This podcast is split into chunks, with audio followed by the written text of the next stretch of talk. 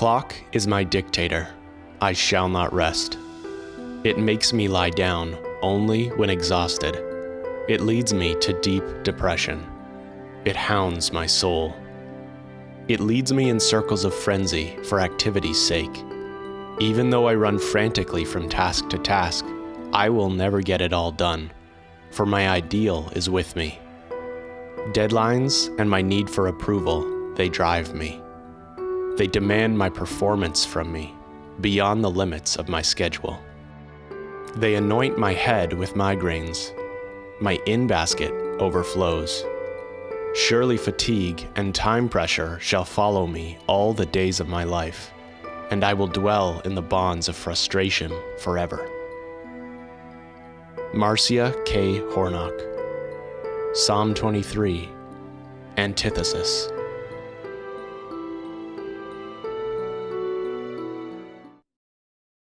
Well, good morning. Welcome to week two of our teaching series, The Gift. And I'm a little out of breath because we're trying to prepare.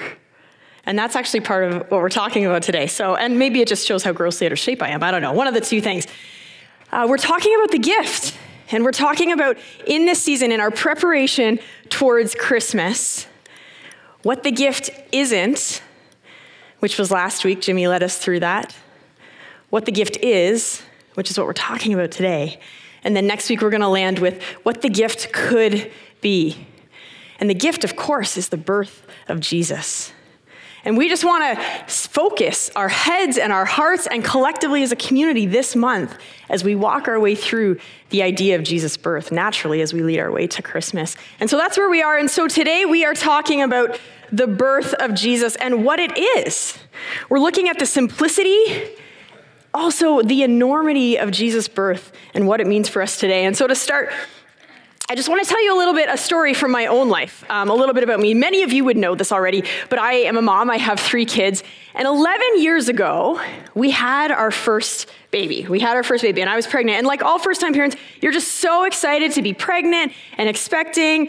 And well, our first baby was due in December, December 14th was it's a girl, her due date. We didn't know that at the time. And so, well, December is a pretty full month, I thought, especially because we were just so excited to finally be having kids, getting our family started. I thought, you know what, the middle of December, December 14th, that's okay.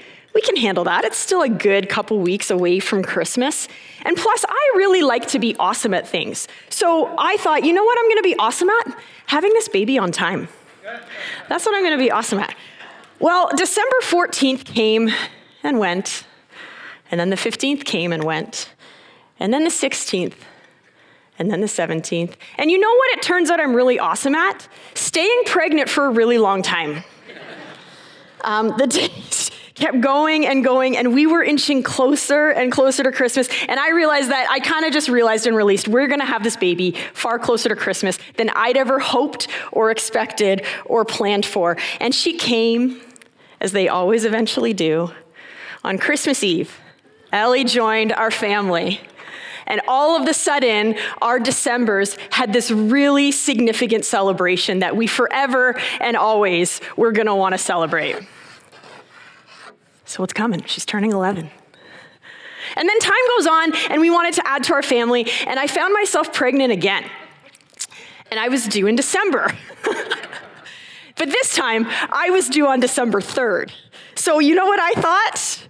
I thought, um, you know what, December 3rd, psh, I've done this before. December 3rd is like way early in the month, and my body will remember. And I've done this before, and you know what I'm gonna do? My body's gonna get this baby out early. Like we're looking at a targeting a November baby. But as it turns out, do you know what my body did remember? How to stay pregnant for a really long time. And the days came and went, one day late, two days overdue. You know how this goes by now. And well, a mere 14 days later, Zeke joined our family on December 17th. And again, our Decembers had this really important special celebration that from now on we would want to have. Now, we do have a third kid, and I know you're all wondering, his birthday's in May. but he was also 14 days late. So there you go. okay, and so that's our December reality, and you may not have birthdays, although I suspect some of you do. Shout out to the December babies, right? Yeah, exactly. Happy birthday, whenever it is this month. So the fact is, like, here we have your Decembers might not include some birthdays, but I anticipate it includes a lot of these other things. These months just sort of seem to fill up with all of the things. We have school concerts. We have family Christmas number one. We have family Christmas number two. We have the cookie exchange with the neighbors, so you got to get together. There's the traditions that you want to start with your family, so you squeeze them in, whether it's baking all day, whether it's going to see the Christmas lights downtown. What's the tradition that you, you want to instill in the next generation? You got to decorate outside. And like Mike Finney told me this morning, he's all about appearances. So the outside gets decorated a lot sooner than the inside of their house. You need to decorate the inside of your house. You need to go get the Christmas tree and decorate that. You've got the work party for both of you. I know. You've got to get the groceries and prep the food. You got to get the cards in the mail. The the things that Christmas tends to be about have very little to do with the thing that Christmas is supposed to be about. From the decorations to the groceries to the outfits you need to wear. You know, that semi formal that's coming up, you don't want to be too dressy, but you don't want to be underdressed. And you're grilling your husband saying, What is the dress code for your staff Christmas party? No, is that just me? Is that me? So, all of the things that December and the preparation as we lead to Christmas continue to compound and pile up and pile up. And I'm sure if we polled this group and online, if you're watching on the live stream in the chat, what other days of the month would you have filled? And of course, one of them always gets canceled because someone in the family is sick. and the month starts to press in on us. And yet, if we were to say, What's the point of Christmas? we collectively, for those of us that follow Jesus, would say, It's about the birth of Jesus. But for some reason and somehow, it gets squeezed in around all of the other things that this month of preparation is meant to hold. And as we start the slow ramp up, I feel like it starts earlier and earlier. I don't know if you guys have ever heard the term Christmas creep, but it tends to start earlier and earlier. And we've all seen Costco. The minute summer's done, the Christmas decorations are in the building. And what's the one question that we add? We are, as a people group, we have this like way of engaging with one another, don't we? Hey, how you doing? Great, how are you? Great. But at this time of year, we slide in one more question I've noticed. Do you guys know what this question is? Are you ready for Christmas? And what do we mean when we say that? Oh, are the presents bought? Is everything wrapped? Have you bought your groceries? Is everything set up? Very rarely do people mean, how much time have you spent preparing your heart and mind to receive the birth of Jesus Christ? right? Are you ready for Christmas? And this year, while the calendar is full, it also comes with assumptions and obligations and hopes and ideals and expectations, some of which we've put on ourselves in anticipation, some of which have been put on us by those in our families or communities. And there starts to be a pressing in about what this time of year is meant to be. So, as we talk about the gift, I want these things to remain a visual. And I didn't even get to pulling all the stuff out, I could keep going. But you get the point. And much like our experience today, when we actually talk about the birth of Jesus, much of that still existed. Yeah, not the calendar, not all the stuff, but the expectation and hope and ideal of what they were anticipating would come with Jesus' birth. You see, the Jews, they were living under Roman occupation and they were longing for their Savior. They were longing for their King. They were longing for their Messiah. And Jimmy reminded us this, of this last week that so Caesar Augustus was the emperor of Rome, and at the time, he was actually deemed the Lord, the one who was going to bring peace the one for whom glad tidings were about. The claim over his life was that he was the Savior. But the peace that he was going to bring was going to come about through violence and oppression. And the arrival of Jesus brought an invitation to peace that was brought through by justice. And we'll see as we talk about the birth of Jesus that his arrival actually turned everything upside down. But the Jewish people were hoping and waiting and expecting a king. There are three things I want us to highlight today as we talk about the birth of Jesus, what it is, and there's three words. You could pick more. These aren't the only three words or the only three focuses. Jesus' birth was radical, it was simple, and it was invitational. And this is where we're going to go first. Um, if you have your Bibles, we're going to be spending time in Luke chapter 2. And we're not kind of reading through the whole chunk, but I want us to land on just a few verses for a minute.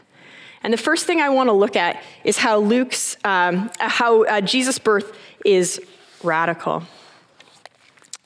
And so we're going to start by looking at uh, verse 11. It may be on a slide, which I could read along with you, but I'm not sure. None of them have come up yet. So we'll read. Luke um, 2:11 says this: Today in the town of David, a Savior has been born to you. He is the Messiah, the Lord. Okay, and it may seem odd to just pick that one little verse as we talk about the idea of Jesus' birth being radical. But the words that Luke chose as he described the, the, account of Jesus' birth were actually very much on purpose and very intentional. So remember, the Jews were living under occupation and they were hoping for like a military king, someone who was going to come and overthrow the Romans, someone who was going to come and save them, someone who was going to come with more power to come in and save them because the Romans already had a savior in Jesus or a savior in Caesar. So the words that Luke picks are really important. And so when we look at just even verse 11, they're words we've likely heard a lot, but they actually have this subversive message of this radical arrival of Jesus. Today in the town of David, a Savior has been born to you. He is the Messiah, the Lord. Oh, isn't, isn't Caesar our Savior? Isn't Caesar our Lord?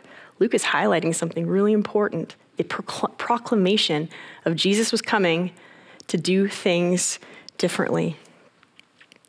And here we have then this promised Messiah, this Lord. And who is he? He's a baby. He's a baby. And he's wrapped in some simple cloths and he's placed in a lowly manger. He's weak. He's entirely reliant on the humans around him to give him life and to care for him. This? This is the promised king? So think of the hopes and the expectations that the Jewish people would have had. Would those have been met in a baby? Laying in a stable? Think about your expectations for the hopes and expectations you have for the Christmas season you are in. Are they met in the birth of Jesus?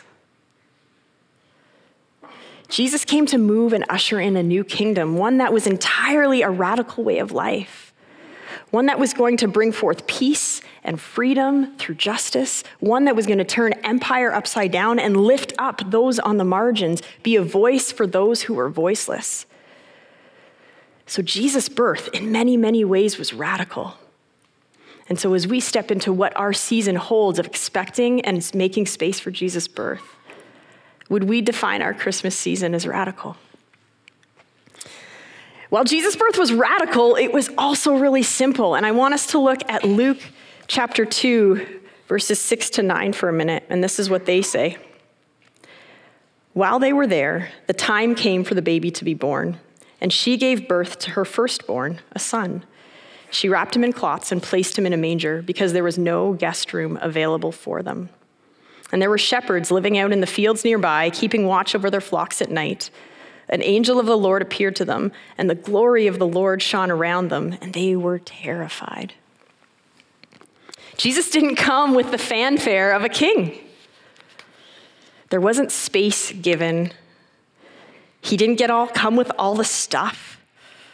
There was no preparation for his arrival. There was no meals prepared, no fancy outfits put on.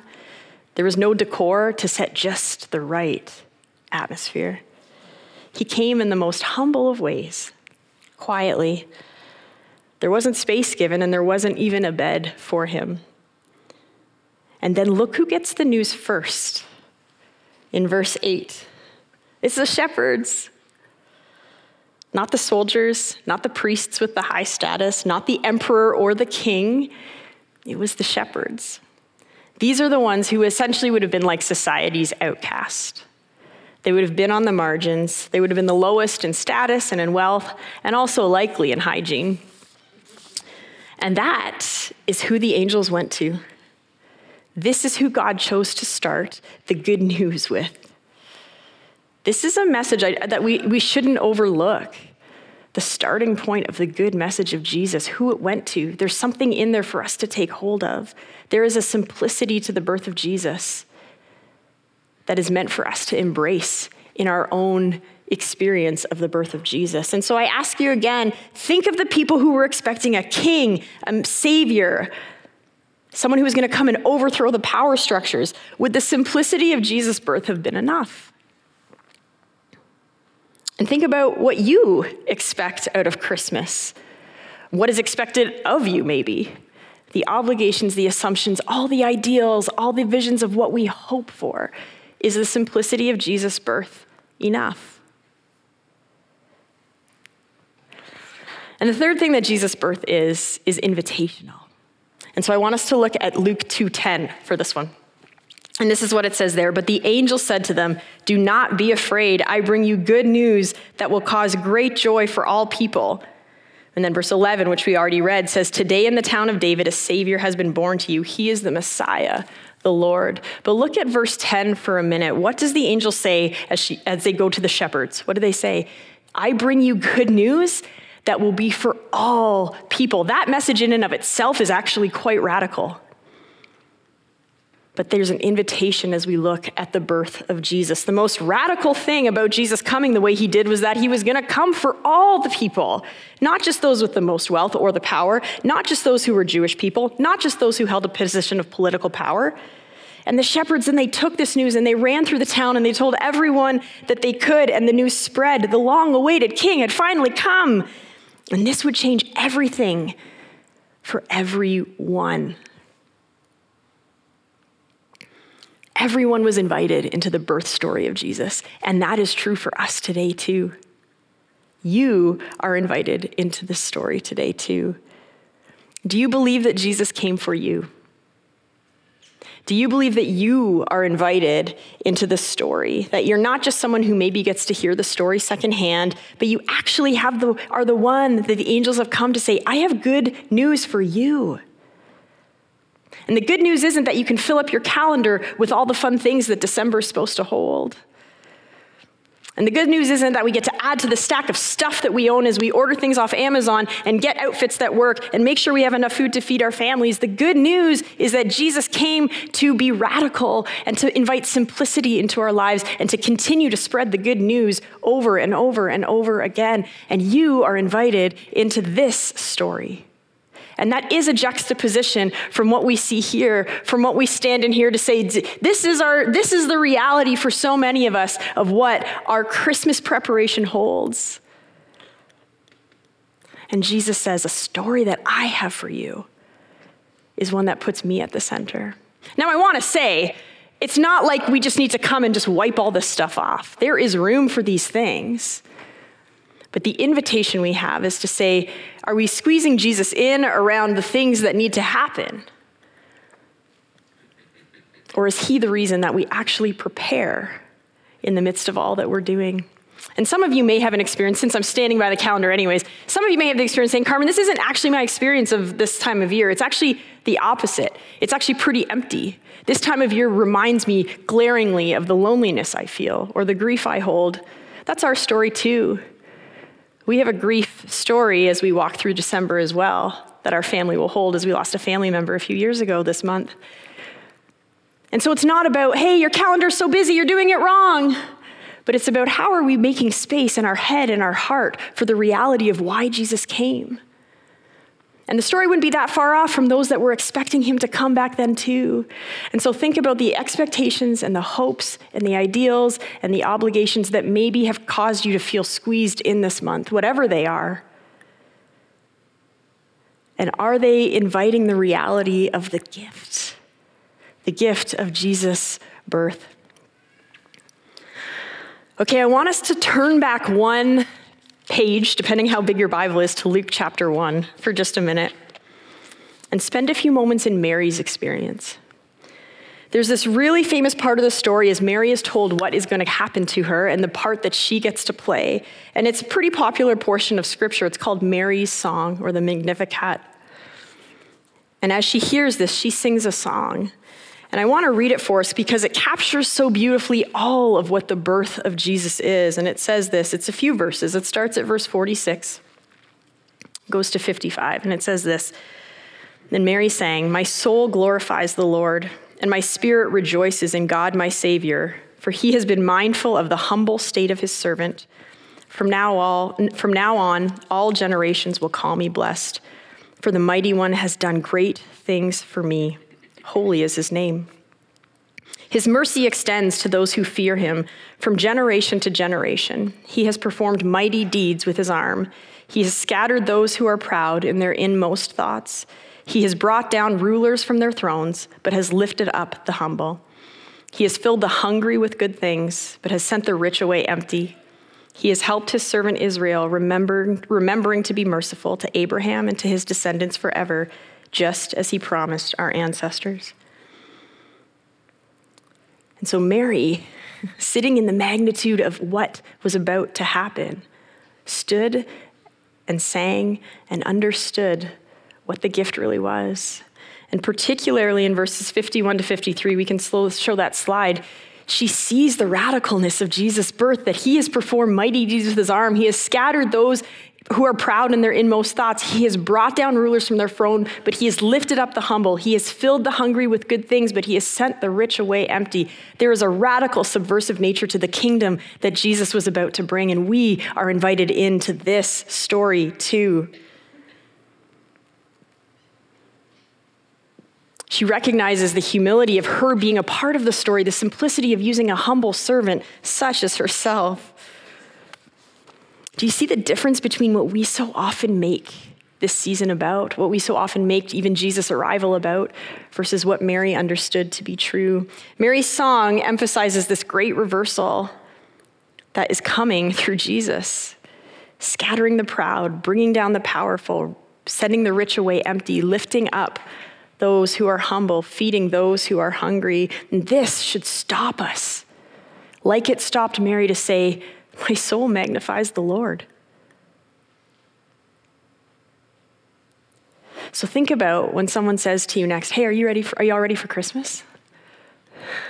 Are we stopped in the midst of this to say, My soul magnifies the Lord? For he is going to do good things and he has done great things and he uses us in our uh, inadequate, humble, simple states. He uses the lowest of the low to be the ones to spread his good news, the good news that spread like wildfire and changed the trajectory of the world. And he came in a way that no one expected or assumed. Even me, I was like, I want to put all the stuff out and all the clutter. Half of it's still back there, but that's actually part of the point, I think. Like, I didn't even do what I wanted to do. The vision I had didn't happen. So what? My soul magnifies the Lord. And there is room to sing and say those things while we walk a month that holds so much goodness as well. The truth of this gift, though, is that we have to make room to receive it. We just do. And this is where every, every, if you grew up going to church, if you grew up going to Sunday school, you know that probably on this day, December, middle of December, this was the lesson where you learned that there was no room for Jesus in the inn. But what a powerful image right? There was no room for him. People had already done what they needed to do because this massive census was coming to town. And there was no room. And the invitation is to say, we need to make room. We need to make room in our heads and in our hearts. And that's going to look different for all of us. Don't hear me prescribe cut, cut half the things off your calendar or just sit in silence every day. Walk out what you need to, live your life how you need to, but whatever it looks like to make room. That is the invitation of Jesus' birth. None of this stuff actually matters. The gifts, the drinks, the decorations, the Amazon packages, the clothes that we think we need to wear. We need to make room for the birth of Jesus.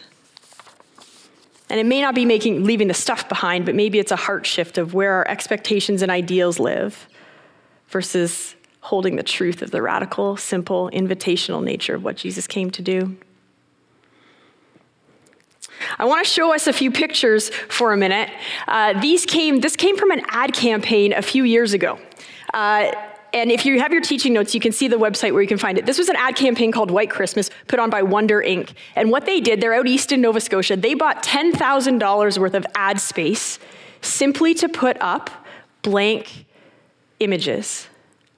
And the whole premise of this campaign for them was to say in the busiest time of the year, we want to give people a space, space and breathing room from the bombardment of everything coming their way, to cut through the clutter, to cut through the noise, to cut through the constant barrage of marketing and ad campaigns and buy this and get this and expect this for Christmas and do this. And so all over town, they bought white space. And I want you to sit with these images for a minute. I don't know if we're on slide one or slide two, but maybe we can rotate between the two. And I want you to pay attention for a minute of what does this do for you as you see that? Does it in any way just bring like our nervous systems down just this much? To just sit with space. Space is really important. They also bought radio ads and just had a long pause and I think if a marketing company can get it, those of us that follow Jesus can get it too. And I was really struck by this. I didn't think I would be, but we're so we're so used to it. It's everywhere, constantly, all around us and to just be stopped by blank space is just a beautiful example of what we can be led into as people who follow Jesus to just make room. And while none of us probably have a billboard in our backyard, maybe you do, that's more power to you if you do, but where do we need to stop the clutter? Where do we need to need, where do we need to make the space? And I want to end by just taking a few minutes to read for us um, two things as a way for us collectively to make space this morning. Uh, the first thing I want to read is the quotes package, which isn't going to f- help us feel good. But then right after that, what I want to end with is actually reading through Psalm, the actual Psalm 23. May you be reminded this Christmas season that whatever your weeks hold, wherever there is hardship and grief, wherever there is joy and anticipation, there is an invitation to make room for the reality of what Jesus' birth is for us. So, this is a poem called Psalm 23 Antithesis, and you've heard it once already today. The clock is my dictator. I shall not rest. It makes me lie down only when exhausted. It leads me to deep depression. It hounds my soul. It leads me in circles of frenzy for activity's sake. Even though I run frantically from task to task, I will never get it all done, for my ideal is with me. Deadlines and my need for approval, they drive me. They demand my performance from me beyond the limits of my schedule. They anoint my head with migraines. My in basket overflows. Surely fatigue and time pressure shall follow me all the days of my life, and I will dwell in the bonds of frustration forever.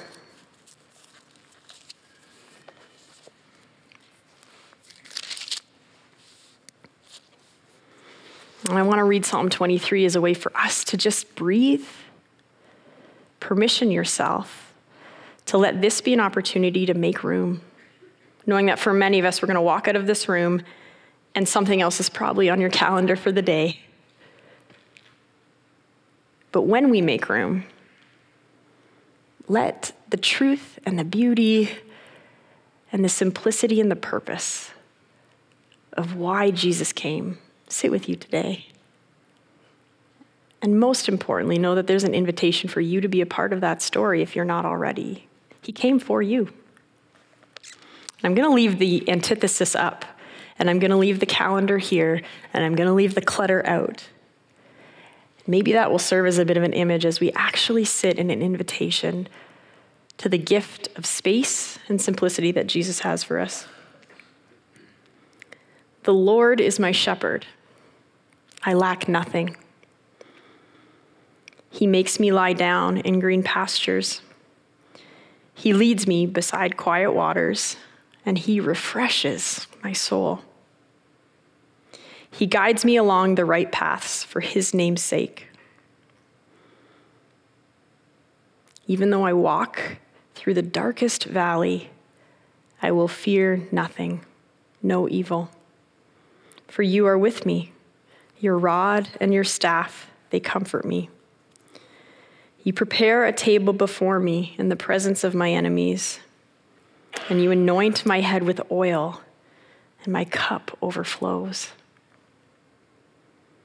Surely your goodness and love will follow me all the days of my life, and I will dwell in the house of the Lord forever. Let's pray together.